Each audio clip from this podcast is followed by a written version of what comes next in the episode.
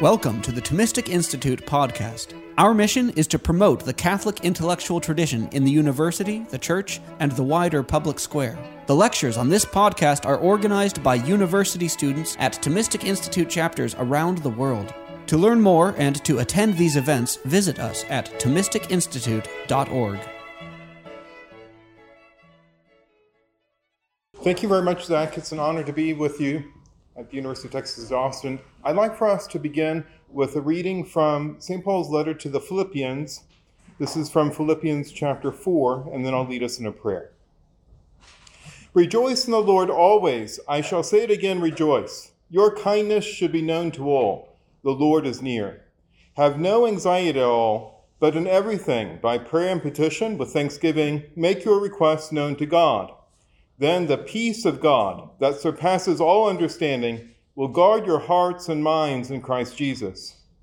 Finally, brothers, whatever is true, whatever is honorable, whatever is just, whatever is pure, whatever is lovely, whatever is gracious, if there is any excellence, and if there is anything worthy of praise, think about these things. Keep on doing what you have learned and received and heard and seen in me. Then the God of peace will be with you. Let us pray. God of peace, we thank you for your gift of peace.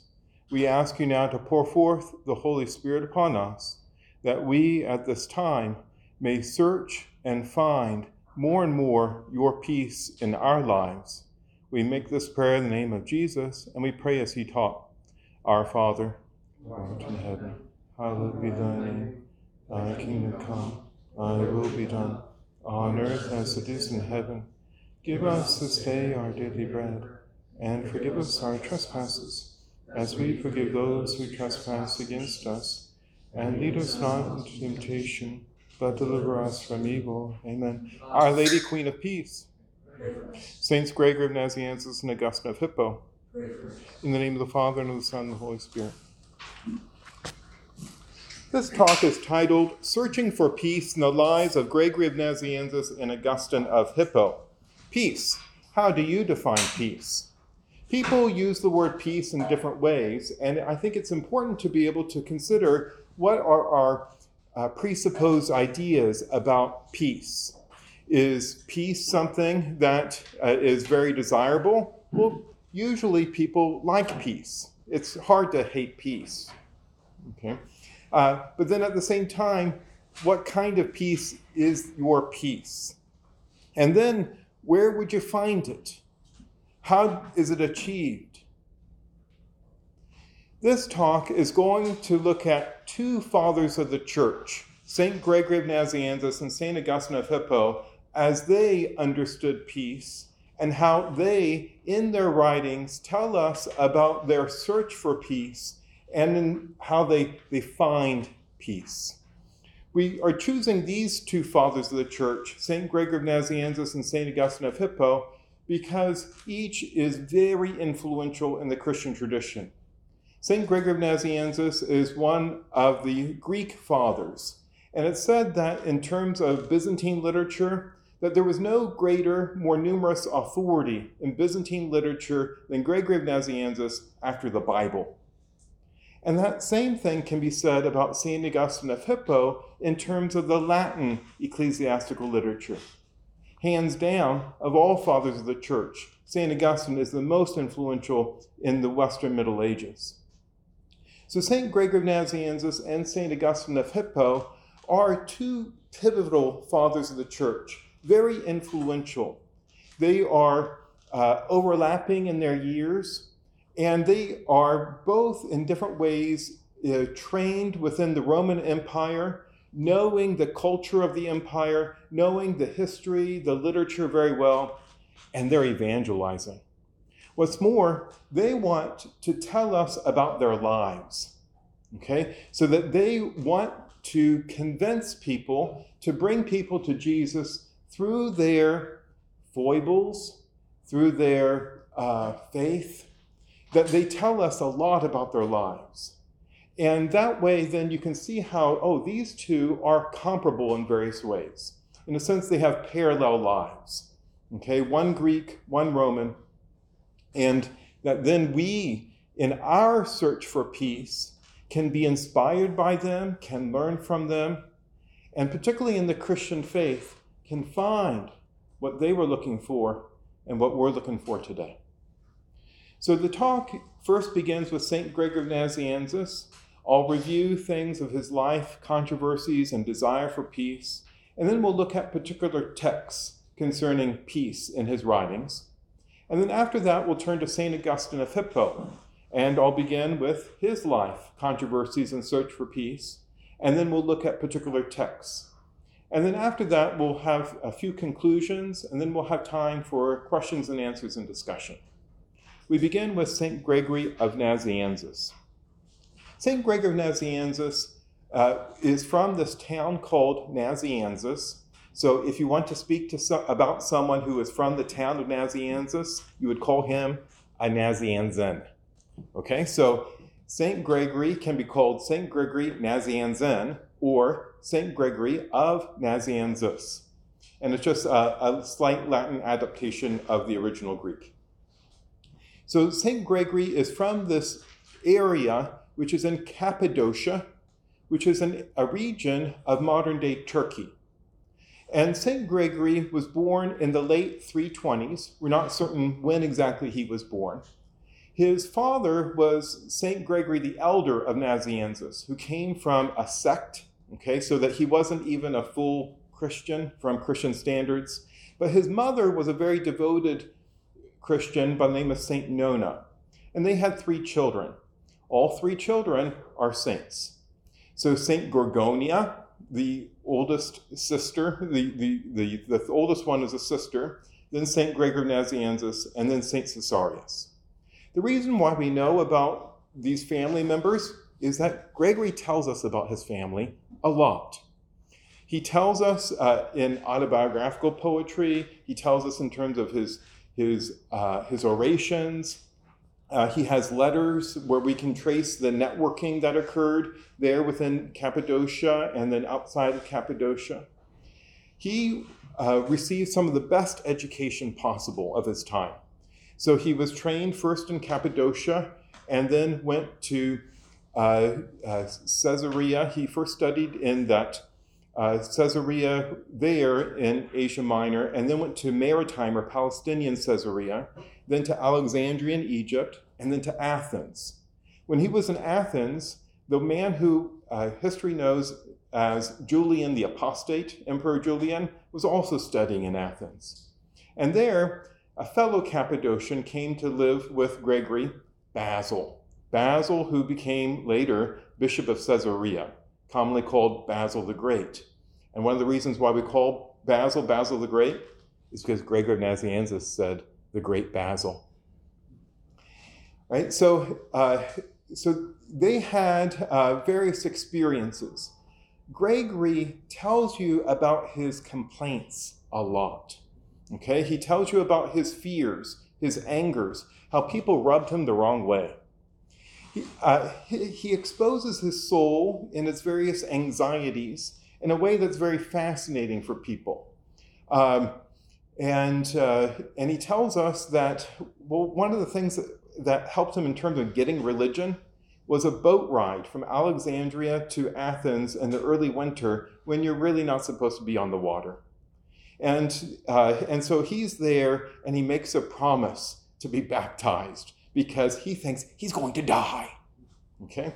So uh, he lives uh, a life that is dedicated to Christ uh, uh, with Basil there in Athens. Basil leaves Athens earlier, but then Gregory leaves Athens and they return to Cappadocia. In late 361, so like late December 361, Gregory of Nazianzus was ordained by his father, the elder Gregory of Nazianzus. And Gregory was spooked. Ah, I'm ordained? Oh, I don't want to do this. I want to leave. And so he leaves. He goes to find his friend Basil. Basil comforts him. It'll be okay, Gregory. And they have, uh, he's fortified by this friendship and then he returns in time for Pascha, Easter, in 362. Gregory then has a sense of his mission, his ministry. He was extremely well trained in the art of oratory, and he could talk like no other. So he uh, has these orations that are very sophisticated in Greek, and he wants to show how uh, anything that the pagans did, he and other Christians can do it better. Now, Julian, who was uh, there studying in Athens, arose to become the emperor of, uh, of, uh, of Rome. So he had a short reign from 361 to 363. He died on the battlefield in June of 363 while in the Persian campaign. And but before he died, he forbade Christians from teaching the classics. And Gregory very much resented that. And he wanted to show how he belonged to the Logos. The Greek word logos means word, it can mean oration, it can mean reason, it can mean all sorts of things. And Gregory just loved to be able to tell people how, as Christians, we belong to the Logos. And so everything reasonable belongs to us. And then he had this great campaign to be able to get people on board with this. Now, a problem was that even within the church, there were all sorts of ideas about what it means to be a Christian. This was a tumultuous time. You have bishops fighting each other about what it means to believe in God. What is the Trinity, Father, Son, and Holy Spirit? And so Gregory even had to help his elder father, Gregory, who, well, he didn't quite believe the right thing at a time. So Gregory then had to uh, assist his father to make sure that he would believe the right creed and then was trying to manage all sorts of things. Well, he was becoming more and more prominent, and his friend Basil uh, became the Archbishop of Caesarea there. And Basil wanted Gregory then to become a bishop, and that way the land would be protected.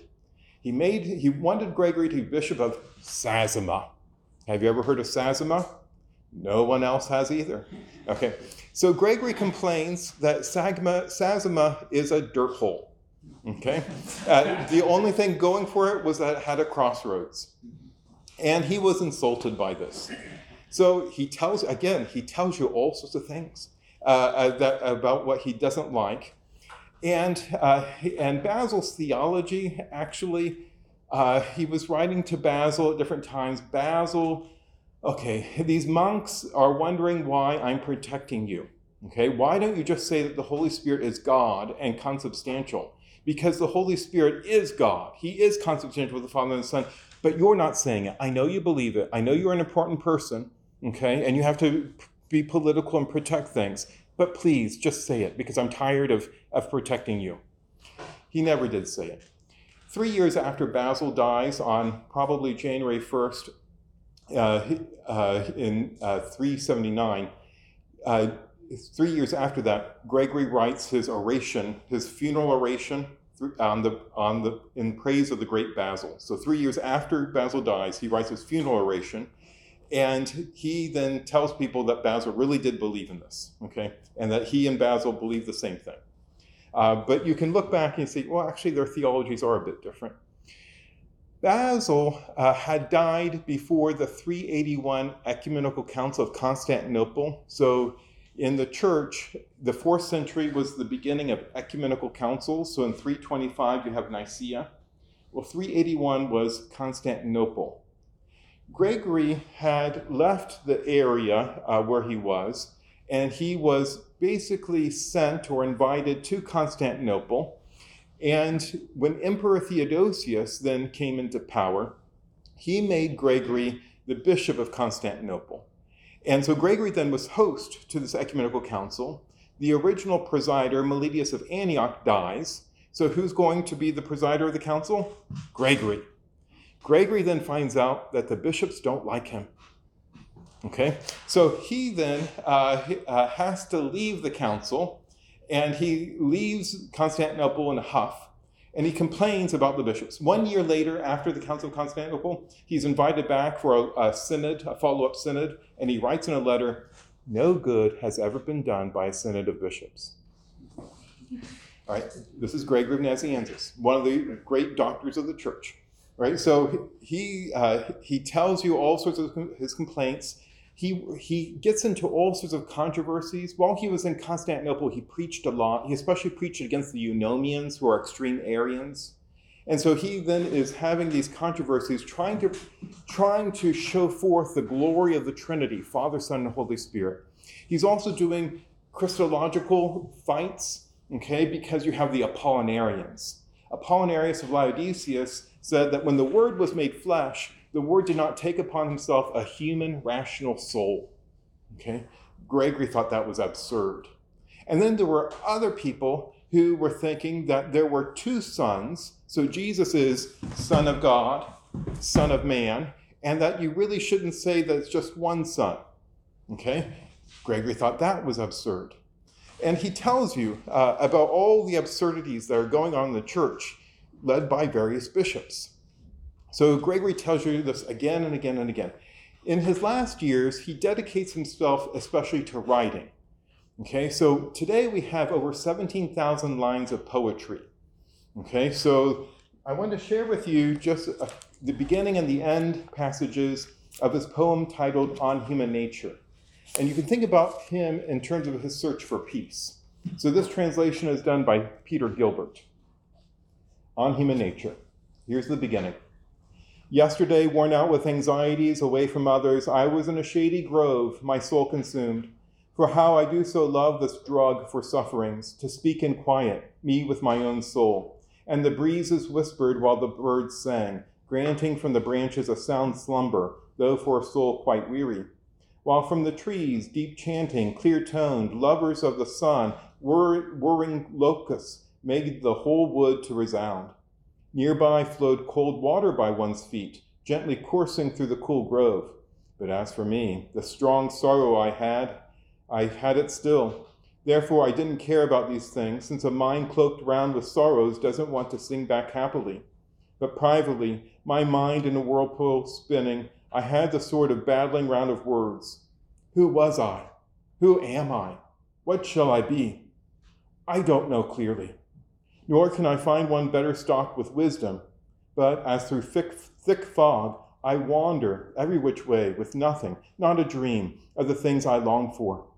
For all of us are groundlings, vagabonds, over whom the swart cloud of the fat flesh hangs. Okay, in this poem, then, he goes to talk about God, about Christ, about uh, various truths.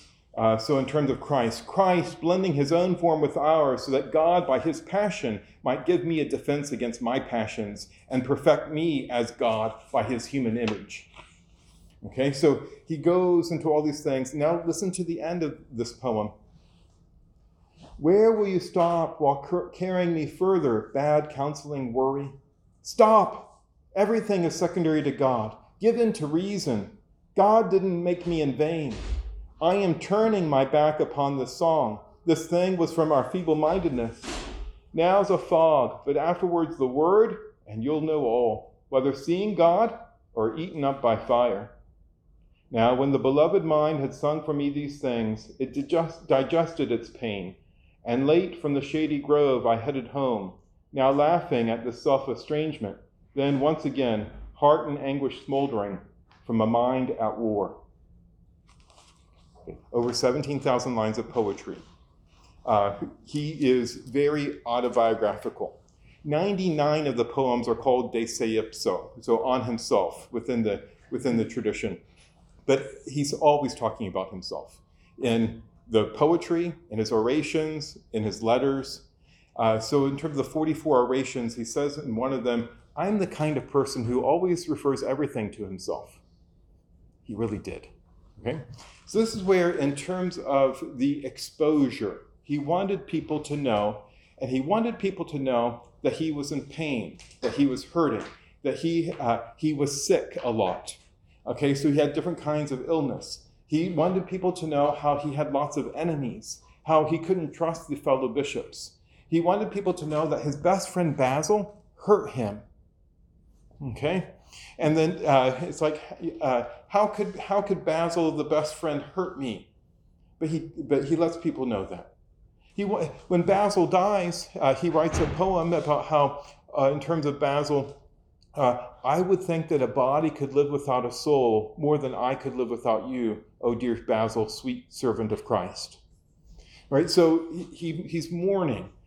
All of the different human emotions are just plopped out there. Okay? And then you think, okay, that, that he has a way of exposing his inner turmoil and also the turmoils of the church.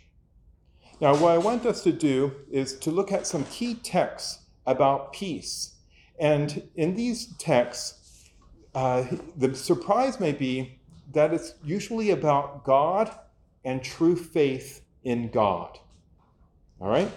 So, of the 44 orations that we have from Gregory of Nazianzus, three are titled in the manuscript tradition on peace. Orations 6, 22, and 23. And he also writes about peace and conflict in many ways, almost always in terms of professing right faith in God so that he and his people might be united in the church. So when Gregory has peace in mind, he has peace on all sorts of levels okay, peace within the soul, uh, which a lot of people think about peace, peace in the church, so that the peace of the church is when the church is united by right faith to God, and that people are not fighting one another because they are united with this correct faith, this Orthodox faith, the Catholic teaching in who God is, and are being led by Christ back to the Father in the Holy Spirit. Right, so, uh, Gregory sees God to be peace. Now, Think about this.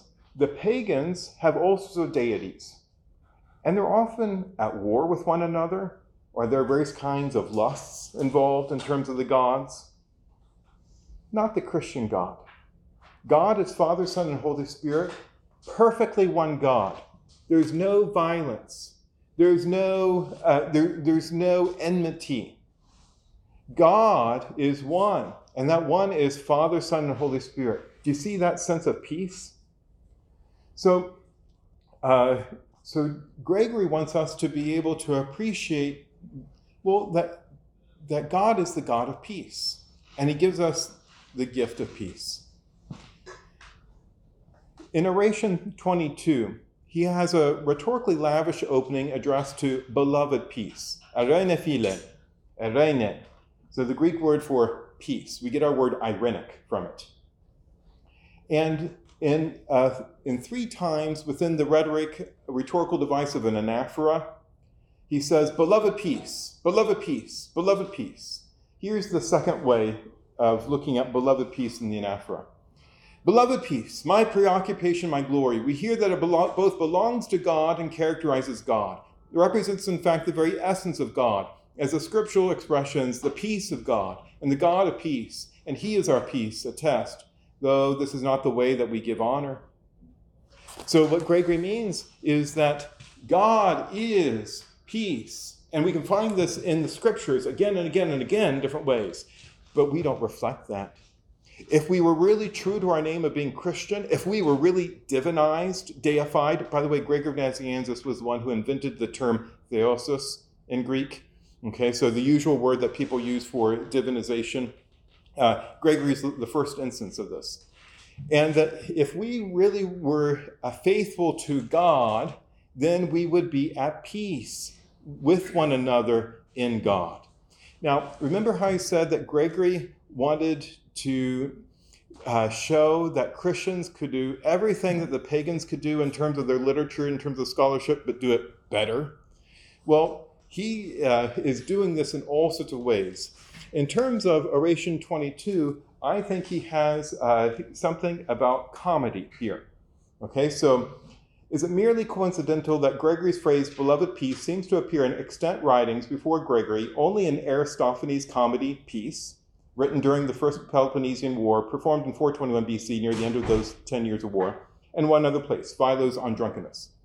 Later in the oration, Gregory says, This is why past events are shrouded in silence, while recent ones are given the color of comedy. My personal tragedy is just that to my enemies, a comedy. Or later in the oration, Who can find words equal to the tragedy? Robbers enjoy peace united by the criminality, as do the henchmen of tyranny, or concerts in fraud, or conspirators in sedition, or partners in adultery, and one might add bands of horses and troops of soldiers and complements of ships. Right. What Gregory is doing is he's going back to this philosophical understanding. So you can think of Aristotle's Nicomachean Ethics about friendships and how even robbers have a sort of friendship and peace because they're agreeing upon one thing. Okay, they, they want peace too. Well, Gregory is saying you have all these sorts of peoples who are doing sinful acts who still want peace. But look at Christians. Okay, look at my life, he says. Uh, it's a tragedy, though some people think it's a comedy. Okay, and he's all doing this with uh, just great Greek finesse. Okay, so in terms of bringing people into this classical culture for a purpose of evangelization. So sometimes people will talk about uh, Hellenizing the gospel. Well, another way of thinking of this is evangelizing uh, Greek culture, evangelizing Greek culture, and then how you can learn about this in terms of our culture and bringing the gospel to this culture that we have. In terms of Oration 6, here's an- another example. Um, for not only is there no discord in Godhead, and as a result, no dissolution, since dissolution is the child of discord, but so great is the element of harmony both internally and in relation to the secondary beings that this is the very virtue that joins, indeed takes precedence over the other forms of address that find favor with God. For he is called peace and love and the like, and through these designations inspires us to adopt the virtues they represent because they are his own. So for Gregory, God is peace one God, three persons, no conflict, no conflict whatsoever.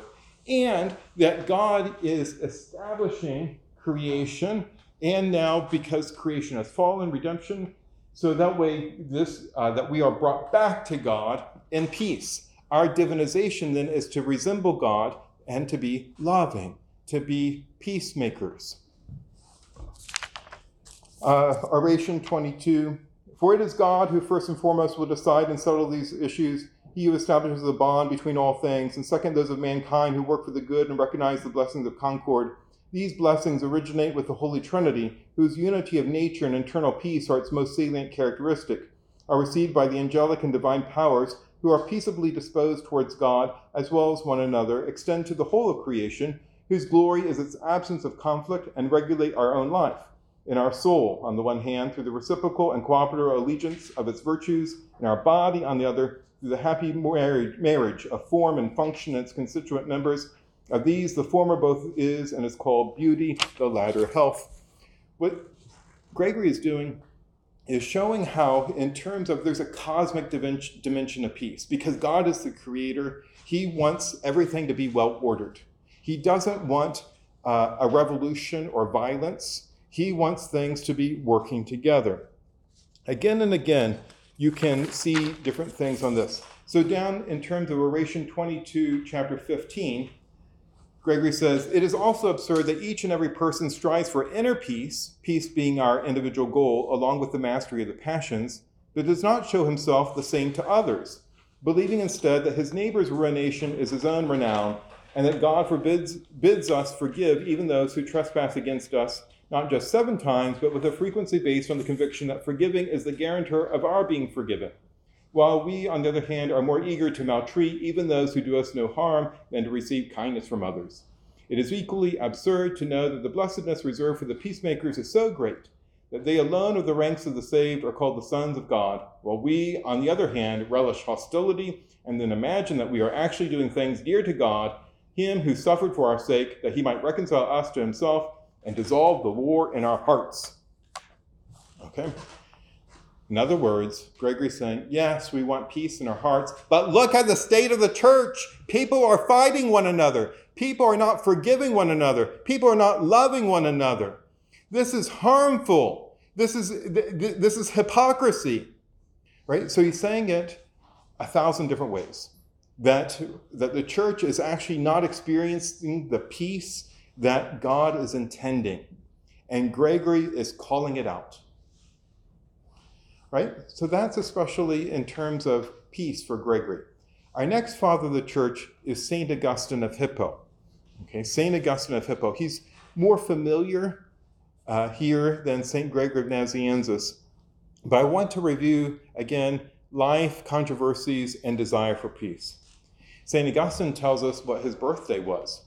So in the De Beata Vita, he says it's the Ides of November. So if you ever want to celebrate St. Augustine's birthday, November 13th is his birthday. He was born in 354 to Patricius, who was a, a pagan, and Monica, Saint Monica. And he was from uh, the place of Tagaste in North Africa, so in a part of modern day Algeria. Okay, so Algeria. Uh, that uh, Augustine grew up, he hated Greek, so he just really didn't like learning Greek at all, but he loved Virgil and the Latin classics, and he just immersed himself and got, uh, because his family had a patron, Romanianus, he was able to have a little boost, okay? So he got like scholarships to go higher and higher and higher. And then he was able to teach rhetoric. Now, along the way, uh, some things happened in his life. Okay, so as a teenager, uh, it doesn't look like he always got along with his dad. His dad didn't really understand him. And then his dad died when he was a teenager. And then Augustine became a teenage father. So he had an unnamed girl, uh, and they had uh, a sexual relationship that uh, lasted for many years. Uh, their, their son was Adeodatus, whose name means given by God, Adeodatus. And Augustine, when he was a baby, was salted, so he was formally entered into the catechumenate, uh, and he considered himself a believer. He loved the name of Jesus. But, and he would go to Mass. He didn't pay attention at Mass. He tells us of something that's really strange about uh, what was going on um, in church one day. But he uh, uh, read Cicero as a teenager, the work Hortensius, which, which was a protreptic for the life of wisdom. And then he's like, I know what I'm to do. I am to embrace wisdom. He turned to the Bible and went, yuck. Okay, it wasn't Cicero. It, he didn't. He did. He, and he looked back and said he didn't have the humility to accept what was in the Bible. So what did he do? He turned to Manichaeanism. Now, have you ever met Manichees? Uh, Manichaeanism during Augustine's time was a major world religion, and it lasted for centuries in different places. It stretched from China to the Atlantic Ocean, and someone as smart as Augustine would be in it for nine years. So it was separated into the hearers and the elect, and he was a hearer for nine years. And he tells us about this in the Confessions. Um, and, uh, and so uh, he was able to be rescued from it, thanks especially to his mother's prayers. And then, frankly, he got away from, from North Africa. Uh, he went to Rome, and then he, he made it really big. He became the orator for the imperial court in Milan. Now, Monica, his mother, chased after him, and she did not like that common law wife. So she sent her back to Africa. And Augustine says that it was like his heart ripped out of him, trailing blood. And he did not have the virtue of chastity, and so he took up a mistress while waiting uh, and hoping to be baptized. So Augustine was experiencing all sorts of conflicts in his life. Uh, he tells us about this, of course, in the Confessions. And the entire work of the Confessions can be read as Augustine's search for peace. Listen to Henry Chadwick's translation of the first paragraph of the Confessions. You are great, Lord, and highly to be praised. Great is your power, and your wisdom is immeasurable. Man, a little piece of your creation, desires to praise you, a human being bearing his mortality with him, carrying with him the witness of his sin and the witness that you resist the proud. Nevertheless, to praise you is the desire of man, a little piece of your creation. You stir a man to take pleasure in praising you, because you have made us for yourself, and our heart is restless until it rests in you. So, in terms of this restlessness, uh, he's searching for peace. He wants the peace of God's rest. Uh, let's take one example from the Confessions, Book 6. Book six is when he's in Milan and Monica comes across the Mediterranean. He, she calms the sailors who are upset because they think that the boat may collapse. Okay, so remember Gregory Nazianzus was on a, a, terrible boat ride in the Mediterranean? Well, Monica is uh, now, but she is now the model of peace. And Augustine is all anxious in Milan. Okay, he describes himself in terms of being an insomniac, twisting, going yeah, on the back, all these things. He he's restless, absolutely restless. He sees while having this great position of being the imperial orator, a drunkard on the streets, and the drunkard says, "Good day. Would you give me some money?" And Augustine then compared his life with that of the drunkard beggar. And he wondered, which one of us is happier? He realized that by being employed with the emperor's court, that he was, um, he was telling lies. And he just, he didn't like it. He had some friendships. He always was devoted to friendships. Uh, and uh, Alypius was a, a, great friend of his uh, that actually would accompany him when he was converted there in the garden. Okay, because Augustine was a little bit away in the garden and heard Tolle Lege, pick up and read, pick up and read. And then St. Augustine picked up the letter of the Roman letter of St. Paul to the Romans. And then after that, Alypius read on and he saw that he also received a grace of conversion. Now, Augustine uh, in terms of his life, still was searching for peace. He was baptized in Milan, so the great preacher Ambrose was there in Milan, and Augustine was baptized on April 24th, 387. Soon after that, his mother died, and then after living in Rome again for a bit, he went back to North Africa, never to return to Italy. Augustine wanted to set up a, a monastic community, so in terms of the rules of St. Augustine, he was ordained a priest in Hippo, and uh, and he was surprised by it that uh, that that he was that they that they pounced on him and and so he was ordained a priest. And then the bishop of Hippo was an older Greek, actually Valerius, who didn't speak Latin well, and he knew that he had this great orator. And so then uh, Augustine became basically the coadjutor bishop for Hippo. And after Valerius died, Augustine became the bishop of Hippo, Hipporegius. So, in terms of Hippo is a Punic word that means port. It's along the Mediterranean, the royal port.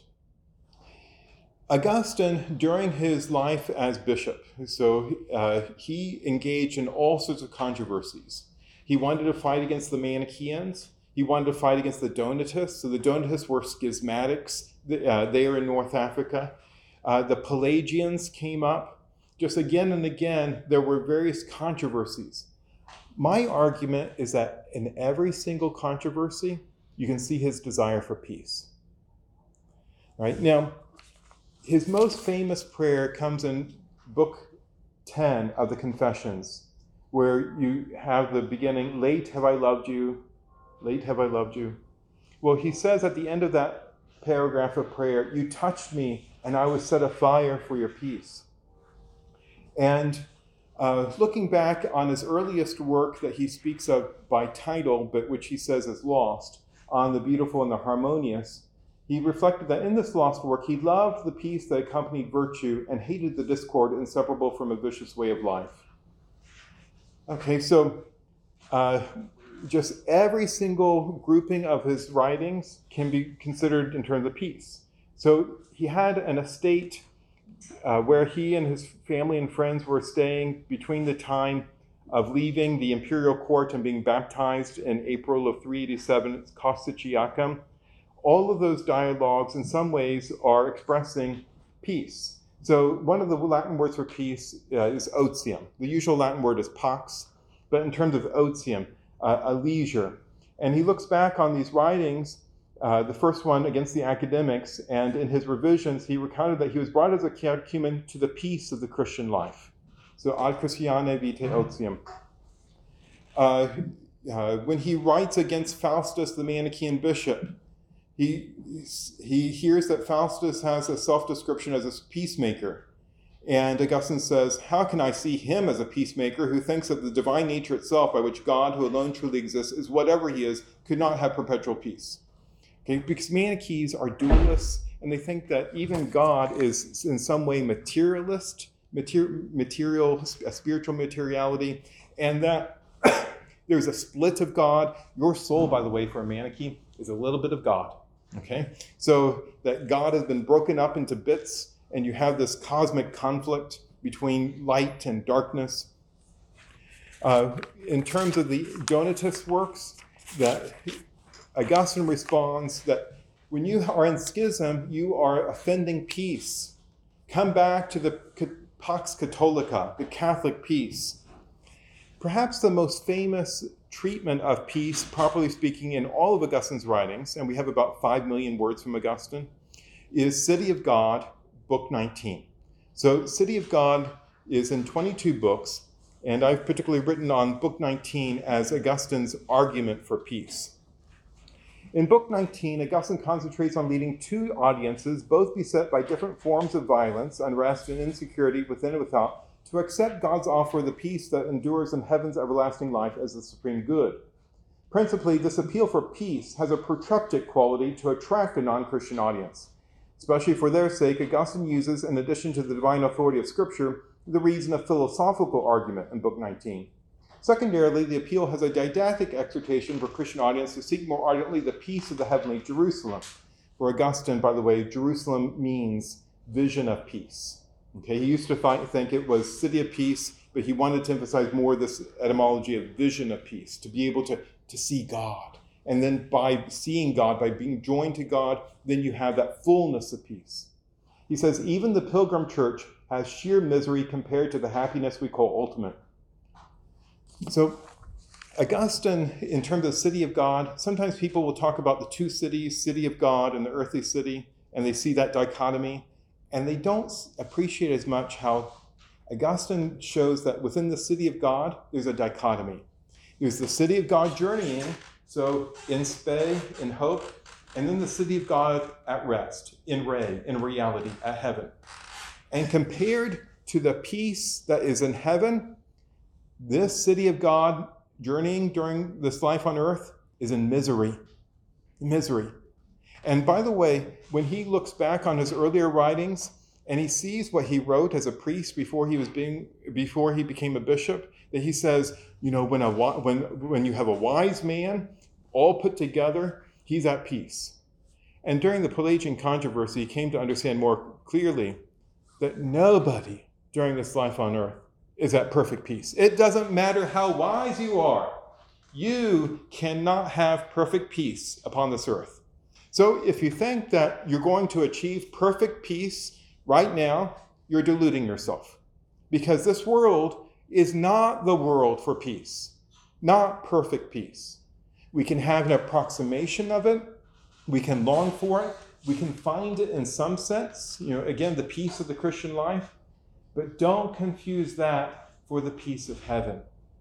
All right, so this is where, in terms of Augustine's argument, yes, you can find peace in the church, but that peace in the, uh, the in the church here on earth is an anticipation of a much greater, a much solid, uh, a firm fullness of peace. So he has definitions of peace on all sorts of levels. He gives 10. Peace of the body, okay, and, and it goes from the lowest to the highest. Peace of the body, properly ordered arrangements of its parts. Peace of the irrational soul, properly ordered satisfaction of the appetites. Peace of the rational soul, properly ordered accord of cognition and action. Peace of the body and soul together, properly ordered life and well being of a living creature. Peace of the mortal human with God, properly ordered obedience and faith under eternal law Peace among humans, properly ordered concord of mind with mind. Peace of the household, properly ordered concord with respect to command and obedience of those who are living together. Peace of the city, properly ordered concord with respect to command and obedience of the citizens. Peace of the heavenly city, perfectly ordered and wholly concordant fellowship in the enjoyment of God and of each other in God, meaning also angels. So the saints and angels. And so you have this cosmic um, way of thinking about all angels and saints being together, enjoying God and one another in God forever and ever as our final good. And then finally, he gives this understanding of peace of all things, the tranquility of order. Right? So that becomes very famous that peace is tranquility of order. And then how Augustine then has us from all different ways of, of seeing it. All right, now just a few points in terms of conclusion to, um, to unite Gregory of Nazianzus and Augustine of Hippo, and then we'll have time for Q&A and discussion precisely in terms of thinking about, well, what does it mean for us? Gregory of Nazianzus and Augustine of Hippo both have really comprehensive understandings of peace. This is not, um, this is not something uh, that's just a throwaway light consideration. We're talking about reality. We're talking about God. We're talking about God's order. We're talking about everything. Everything is related to peace. Everything. And so peace then is from this cosmic, from this divine sense and cosmic sense, um, then uh, can reorder then our own understanding of, frankly, the problems within our heart. Because both Gregory and Augustine, again, tell us all sorts of things about the problems of their hearts. You know, they, they are very autobiographical. And that's, I think, why so many people love Gregory and Augustine, is because of just being able to hear them talk about their woes, okay? Their search for peace. And then to be able to see how, well, actually, they didn't fully find everything because you can't during this life on earth. But this life on earth isn't everything. It's a preparation for the fullness of peace in heaven both Gregory of Nazianzus and Augustine of Hippo um, then are inspired to work for peace. So that way, that this in the church, we can be more like heaven. So rather than just giving up, okay, rather than being nihilists, uh, uh, they wanted to be able to see it's only in heaven that we have the fullness, but we're meant during this life on earth to have a foretaste of that peace of heaven. And they, and they dedicated their lives for that. So sometimes people use the phrase, you know, if you want peace, work for justice. All right? Um, uh, that's true. The problem is that if you just think about it in terms of a sort of justice that is a matter of a worldly justice, because for both Gregory and Augustine, it's about God. God is peace. The God, the, may the God of peace make you perfect in holiness. First Thessalonians, or what we heard from the letter to the Philippians about the peace of God will guard your hearts in Christ Jesus.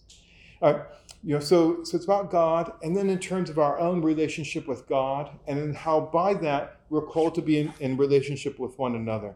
Peace, then, for both of them, is a gift of Christ for his church. So when St. Augustine uh, reads from John's Gospel, our Lord's words, Peace I leave you, my peace I give to you. For Augustine, the first use of peace, he says, you can, you can interpret it in other ways, but I like to interpret it in this way. Peace is the peace that is here on this earth, but my peace, when Christ says, My peace I give to you, he's talking about his peace in heaven. So that he's giving us not only grace of peace, the grace of peace during this life on earth, but his peace of glory in heaven. Okay, my peace I give to you. And that's where, in terms of, he's, give, he's, he's wanting us to enter into heaven. Peace I give to you. My peace I give to you. And then how we then can be inspired by this, inspired that there is a peace that exists. It's heaven. And we're called to live for that. Thank you.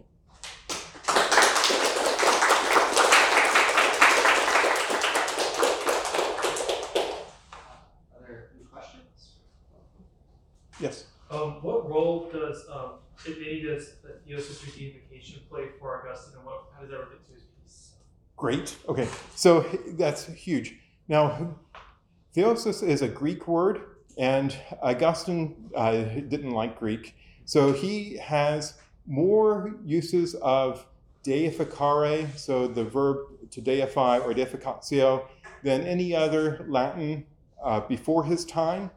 But more than that, uh, he understands that we're called uh, by our loves. So he has various formulations, uh, and this is all related to peace. So he says, if you love the things of earth, you will become earthly. If you love the things of God, you'll become godly. Right? So this is where, in terms of Augustine, has a very keen sense of sin. And sin is a preference for a creature over what uh, uh, over over the creator. Okay, so he has this distinction of of uti and frui, to use and to enjoy, and that we are to use the things of this world in order to enjoy God, meaning to cling to God for His own sake. That you don't use God to get something else. Okay, you don't use God to get something else. You use things to get to God. And then how we can have this peace by being deified because God wants us to be like Him. And so, to, uh, to use an example from City of God, if you go to book 22 of the City of God, um, that you would see at the end how the fulfillment of what God intended in Genesis is now going to occur in paradise. That, that then we become gods or children of God in, in this really wonderful sense. Right? So, uh, or in terms of the end of the confessions, uh, that you also have the sense because book 13 of the confessions runs through the hexameron, the six days of creation, to get to the rest. And then uh, uh, in the last paragraphs of the confessions, Lord God, grant us peace, for you have given us all things the peace of quietness, the peace of the Sabbath, a peace with no evening. This entire most beautiful order of very good things will complete its course and then pass away, for in them by creation there is both morning and evening. The seventh day has no evening and has no ending. You sanctified it to abide everlasting. After your very good works, which you made while remaining yourself in repose, you rested the seventh day. This utterance in your book foretells for us that after our works, which, because they are your gift to us, are very good, we may also rest in you for the Sabbath of eternal life. There also you will rest in us, just as now you work in us.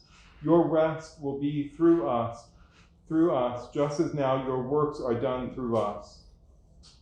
Right? So this is where, in terms of entering into his rest, that this peace that God will be all in all, so that uh, at the last day, a day that will have no night, the everlasting day, God will rest in us, that He Himself is His rest, His peace, and that He incorporates us into this. Okay? That this is where we don't lose our individual identity. You know, and Augustine is very keen about talking about our individuality in terms of the resurrection of the body. So men and women will rise up as men and women and all these things about particular particular things but that we will be all one uh, be the one christ loving himself in praise that all of heaven will be amen alleluia.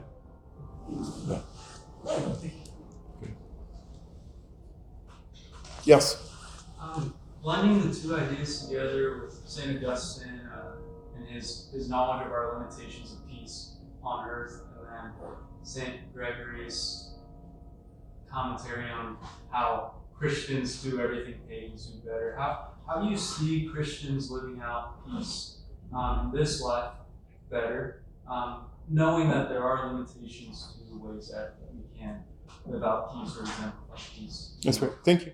So this is where, just in terms one little qualification, Gregory thinks that the church has this peace, but Christians continue to sin and are not at peace with one another. So that's where, in terms of the that that we are meant to have, uh, we are meant to be peacemakers. We're meant to receive the gift of peace and to give that peace to one another, and that that's something that's far different from what the pagans have. And this is where, in terms of going back to deification, uh, you, could just ask someone who has some sense of the divine, "What's your divine like? Do you want to be like that?" And so, in terms of the, the imperial gods, do you want to be like those imperial gods? And it's like, oh, well, actually, uh, they had all sorts of family problems. They did strange things. They were violent. They were, they, well, they were sinful. And, and and both Gregory and Augustine yeah, they are demons.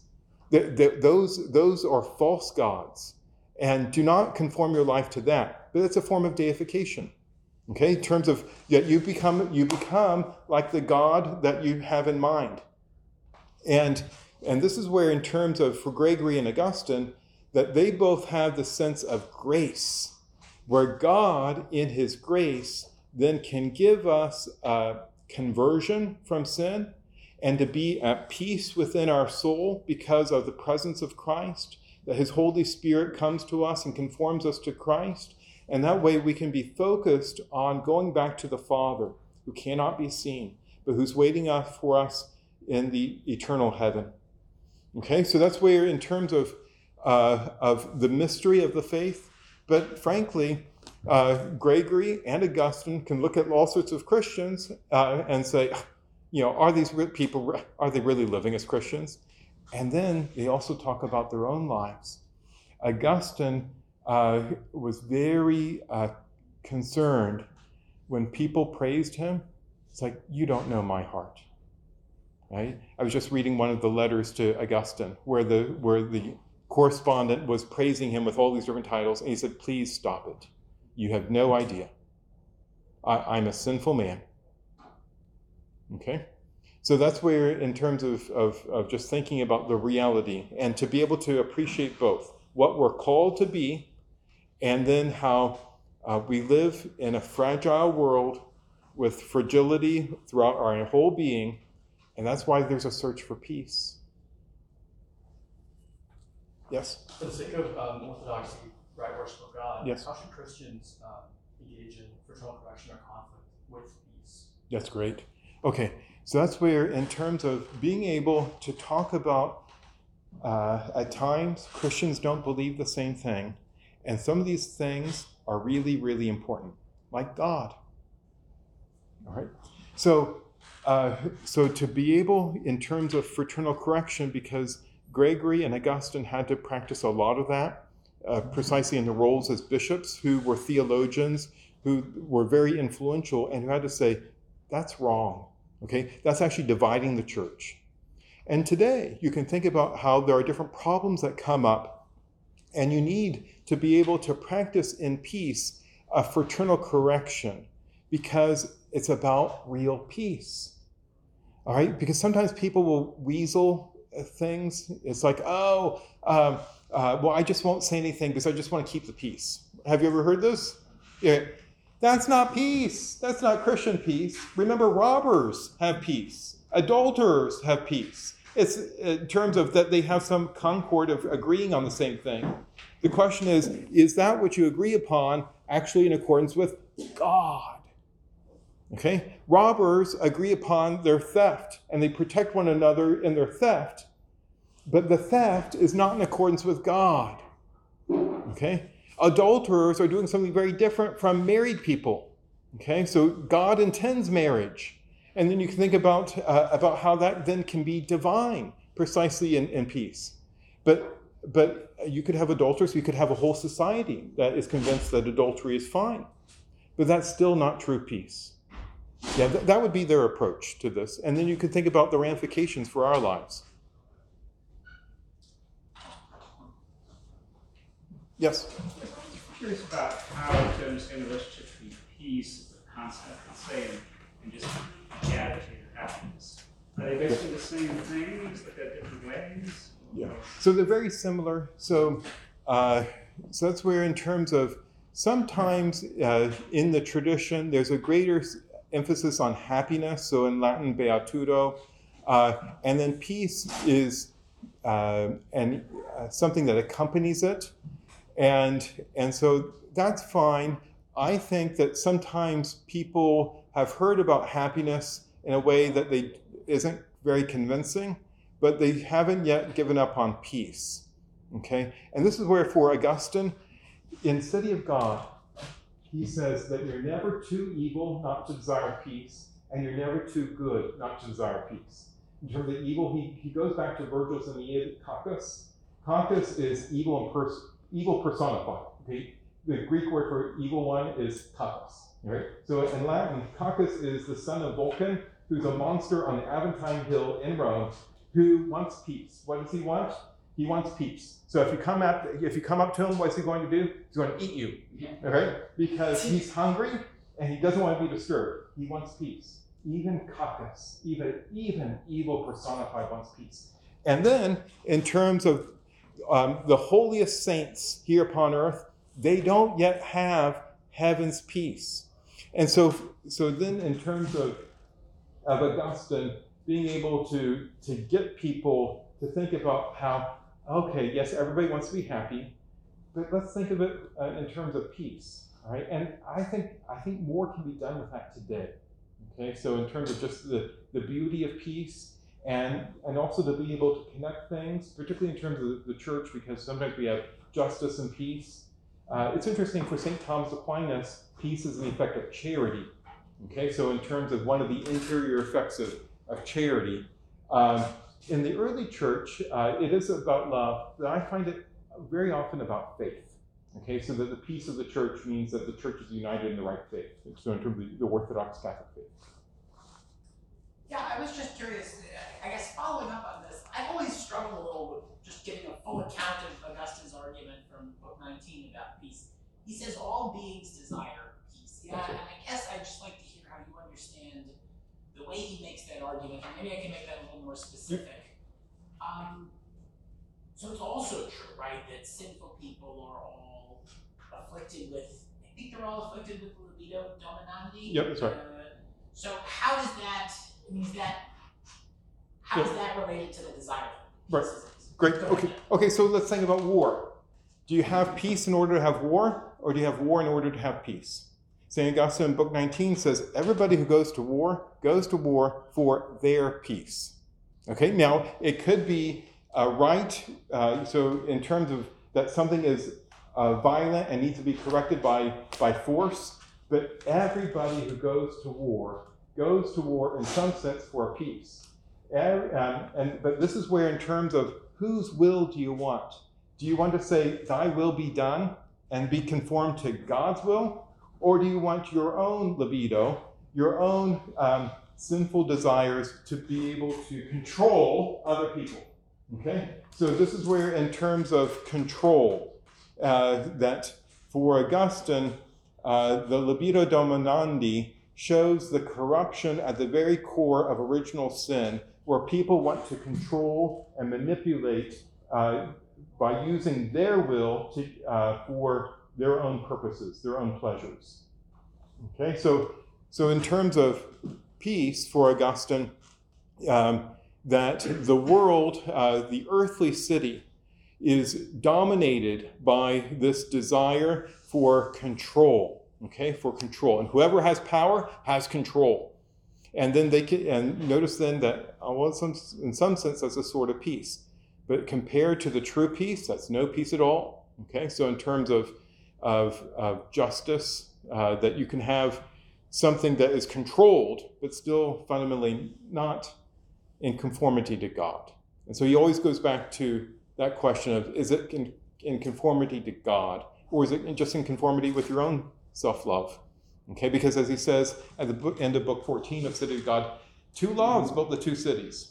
Okay, sometimes people just talk about love. He says, oh, everybody loves. The question is, what kind of love? Do you have the love of God at work? You know, Romans 5 5, the love of God has been poured into our hearts of the Holy Spirit given to us. Is it that love? Because that's the love that has built the heavenly city, the city of God. Or is it love of self? Okay, in terms of that, your, your main thing is self love, uh, a love that is worldly, a love for what you want. And that's where, in terms of just basic questions, do you want to give up your will to do God's will, or do you want people to do your will? Do you want God actually to be, do you want to use God to have your will be done? So if I can just be clear Yep. so the libido dominandi for him is a kind of love of peace, and Yes. not like just a desire to. I, I mean, you could give. I, can- I could imagine an account of that, like it's a desire to be at war with someone and crushing them, right? Okay, but it's but not- that but this is where that Saint Augustine would see that that even the worst sinner uh, uh, would, would want peace. So, in terms of that, that and this is where, inter- well, what about war? There are some people who actually um, uh, could get a kick, could, could enjoy a war. Okay, now it just sounds so strange. Um, but his point is in terms of that people act in different ways, and those who are controlled by the libido dominandi are themselves dominated, uh, uh, and so they have been um, they have been conquered by the evil one, and they then want other people to be conformed to their will, which is evil, as opposed to surrendering to God, being a sacrifice. So St. Augustine says God wants one thing your broken heart, the sacrifice of your life. To sacrifice your life at the altar, because Christ is the one mediator. That man, Christ Jesus, has come to be the perfect sacrifice. To, to he, he has shed his blood, so that way we may then be conformed to the divine will in him, in his sacrifice, in the cross. Okay, that, so that's Augustine's argument. Yes.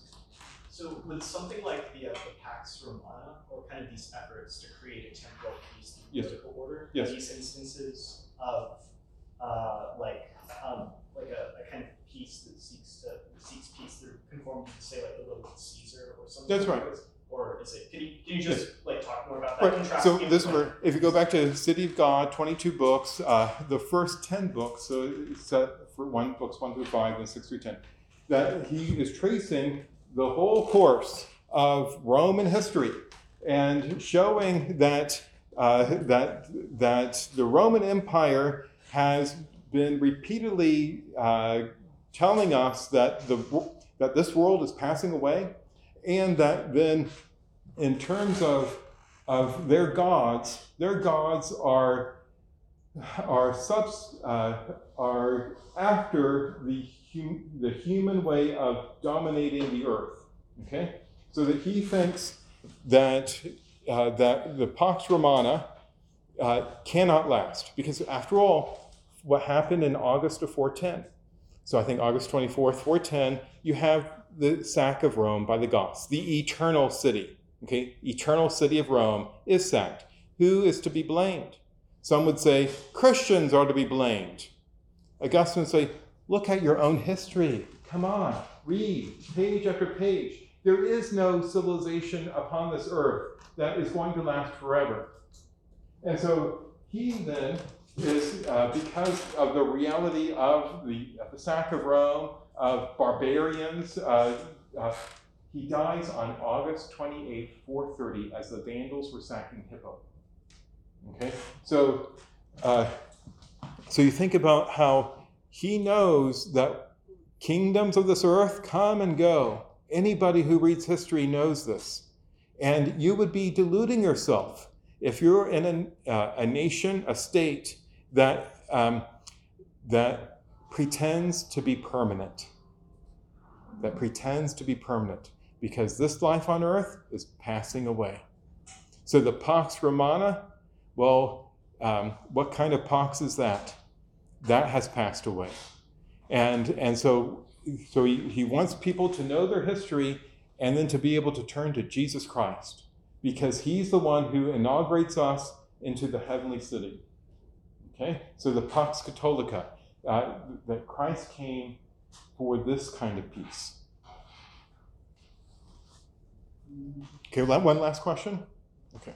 Okay, uh, we say, we say here in the handout that the Father, Son, and Holy Spirit deal with creatures in perfect unison and are perfectly one nature, and that uh, heretical or Trinitarian professions don't, uh, they're, so my question is, they are three entities of the Trinity, and they have a role. And the images that I got of the divine, um, the divine, um, realm were of homogeneity. And so I was wondering, how do we account for the different roles that the Trinity take in, in our world? And because they're not the same. They're not homogeneous. Okay. Okay, so in terms of Gregory of Nazianzus fought a great deal to articulate what we know as the Catholic Orthodox teaching of the Trinity. That the Trinity is one God, three persons, Greek hypostases, Father, Son, and Holy Spirit. Um, there's actually only one will. And if you go to the Catechism of the Catholic Church, you'd have some clear statements about how each of the three persons is God whole and entire. So, but uh, this is not modalist.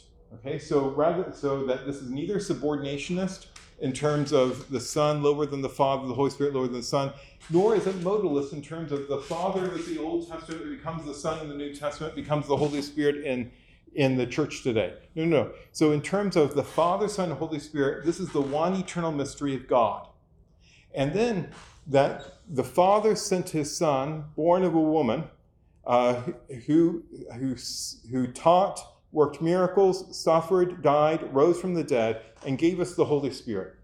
So that today people can experience the life of the Trinity, that they can be, they can receive the Holy Spirit and, uh, and both Gregory and Augustine would talk about the sacraments. So, in terms of just the meaning of baptism, and that by being baptized, receiving the grace of the Holy Spirit, then having a sort of peace there with the forgiveness of sins, and then to be able to be in Christ and to see that Christ is with us. Okay, Christ in me, me in Christ, and that the church is the body of Christ. For Augustine, uh, that there's only one Christ head and body. Okay, so that we are members of Christ. When you think about that unity. So this then gets us to go back to the Father because although we are divinized or deified, we're not God. Okay, but God is Father, Son, and the Holy Spirit, each a person, uh, and that uh, in relation to one another, and that the Son and the Holy Spirit are given to us. That way we may be transformed during this life on earth in the sacraments of the church in terms of, of, of living out uh, our, our, our call to be Christian and to prepare us to be with God and to see God face to face. All right, so thank you very much. Thank you. Thanks for listening to this lecture on the Thomistic Institute podcast. The generosity of people like you makes this podcast possible. If you enjoy these talks, please consider showing your support at www.thomisticinstitute.org/donate. Your donation of even a dollar helps us reach more college students and many others with the powerful truths of the faith, and it ensures that we can keep publishing top-notch lectures on this podcast. Thanks a lot.